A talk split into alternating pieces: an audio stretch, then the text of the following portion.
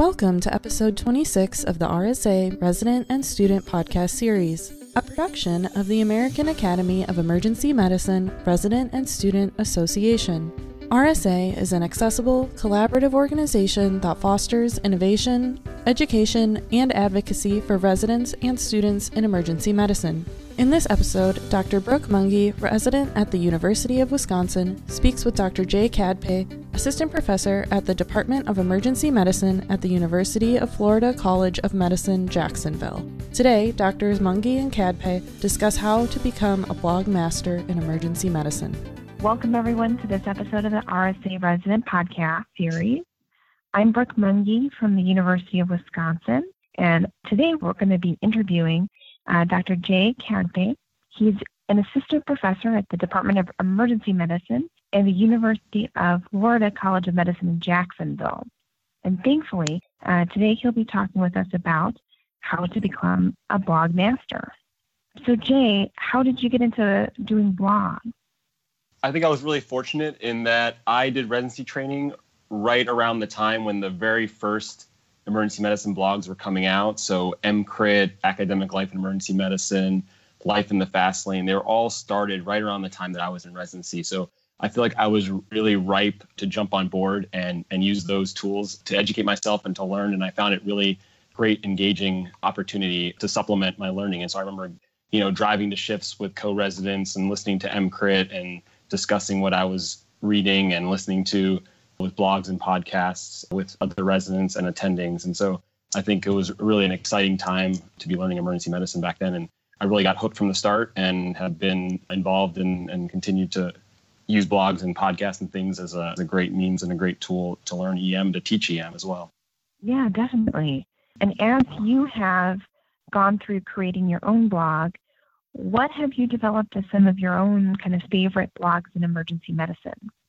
So I would start with probably uh, academic life and emergency medicine. I think they have done a tremendous job in expanding their content and really reaching out to all different types of learners. They're really kind of the superpower right now in emergency medicine blogs with posts that focus on faculty, on residents, on students, on you know pharmacologists. Um, really, the whole gamut is covered there, and so I think no matter what kind of a learner or what kind of a profession you're in, if you're in a kind of emergency medicine related job or, or learning program, you're going to find something on that site that's going to help you out and is going to teach you something. Other sites, I think, you know, I really love emDocs.net because they really show what I think the future of academic scholarship is going to look like and that they publish really journal quality articles and reviews, systematic reviews in on a blog. It's free, open access. Anyone can go on there and read it and it really kind of demonstrates where we're moving to in, in academic scholarship for emergency medicine. And then I contrast that with a site like Life in the Fast Lane, which you know is one of the early blogs out there and really kind of stays true to what the traditional blog is really meant to be all about, which is you know a person just sharing their thoughts, their ideas informally, just jotting down what they're thinking, putting it out there for the world to see and to comment on. And that's really what a lot of Life in the Fast Lane is all about. It's it's ER and critical care docs putting notes down. You know, they write an article and they'll summarize, you know, what their take home points were from that in really more informal format generally. And I think that's a really great format to using blogs as well because it's really how they started out. And then sites like EM Lit of Note or Rebel EM or EM Nerd, which do a great job of reviewing EM literature. It can be really hard to keep track of all the different journal articles out there, but these sites do a great job of doing evidence based reviews of, of the literature out there so you can see what are the hot topics in emergency medicine.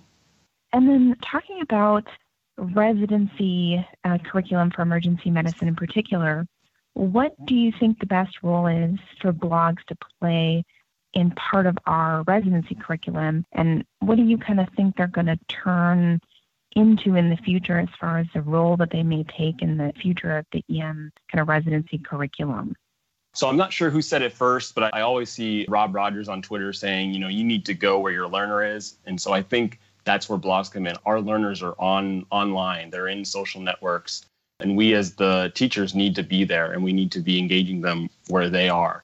So that's, you know, number one for me where why blogs have an important role in, in emergency medicine education is that that's where our learners are and that's how we can reach them. Right now, the future of blogs is pretty open. I think a lot of programs started with just posting online what they're already doing in terms of their didactics and their curriculum, putting on their morning reports or putting up content from their from their weekly conferences and didactics.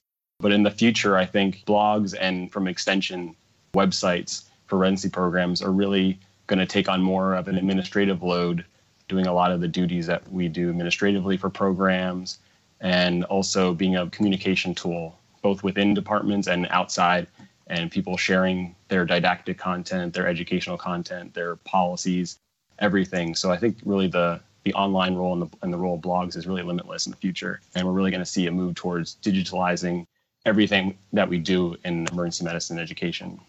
And how have you guys, at least so far, started to integrate that social media component and, and blogging into your guys' own residency curriculum? So the site that we do right now at the University of Florida Jacksonville is, is, primarily focused on on getting our didactics online and making it accessible for all of our residents. You know, our residents are working really hard. They're not always going to make it to conference every week, but we don't want them to miss any of the teaching and educational content that's going on in the program. And so we focus on posts related to what we're doing in weekly conference, summarizing some of our case conferences, also summarizing a lot of the social networking that's going on at our department. So I'll summarize all the tweets, the hashtag EMComp information, and put it on our blog so everyone can see what people were talking about during conference.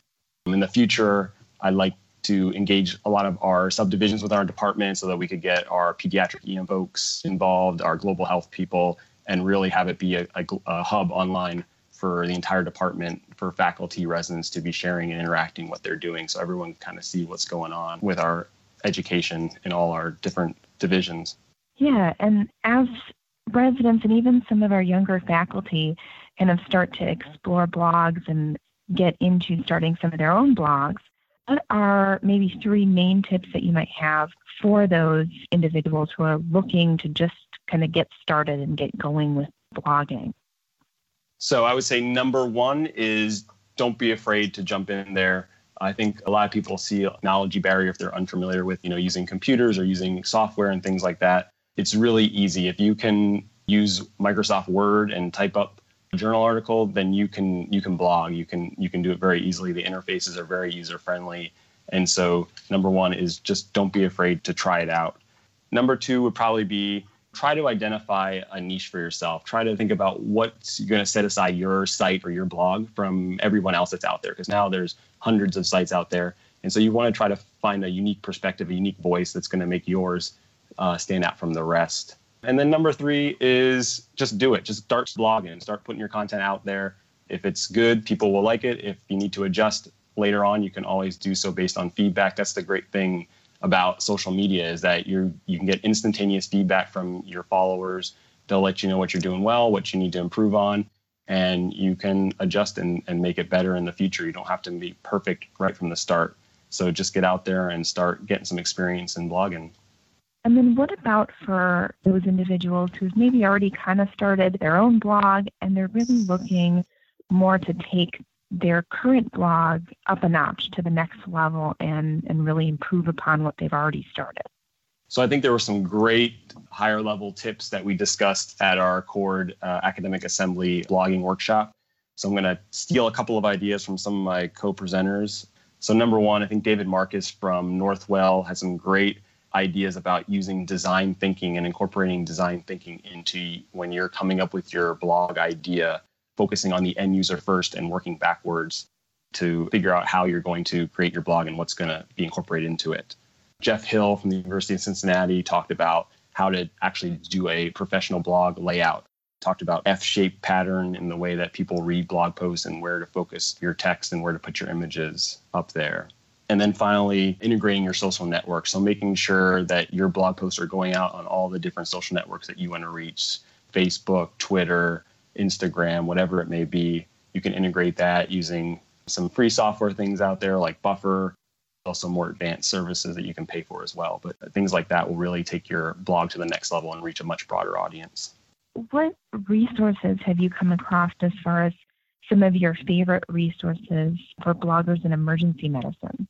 I think some of the great resources out there are resources that help you incorporate multimedia into your blog. So you want to take advantage of the fact that you can very easily add images, videos, things like that. And a lot of people want to stay away from using any kind of copyrighted material. So, great website for that is Pixabay. Pixabay has all open access images that you can take. They're free. You don't need to attribute any kind of credit to them. They're just images people have shared. And so I've used that quite extensively to find images to complement my blog posts. For videos, obviously, YouTube is a great resource. You can just embed them directly, and so it'll just link directly out to the YouTube site. So you don't have to worry about that either. People put them up there. There's a lot of great procedure videos and things like that that you can incorporate into your blog posts really easily. Awesome. What about your favorite blog platforms? Have you developed one or a few that you kind of have liked overall more than others? I generally would prefer and, and favor the WordPress platform. Number one, it's open access, so it's free. You can install it for free. It's the most widely used platform as well. So there's a tremendous community of support out there. If you have a question, you're not sure how to accomplish some goal you have with your blog, you can find someone that has an answer for you out there.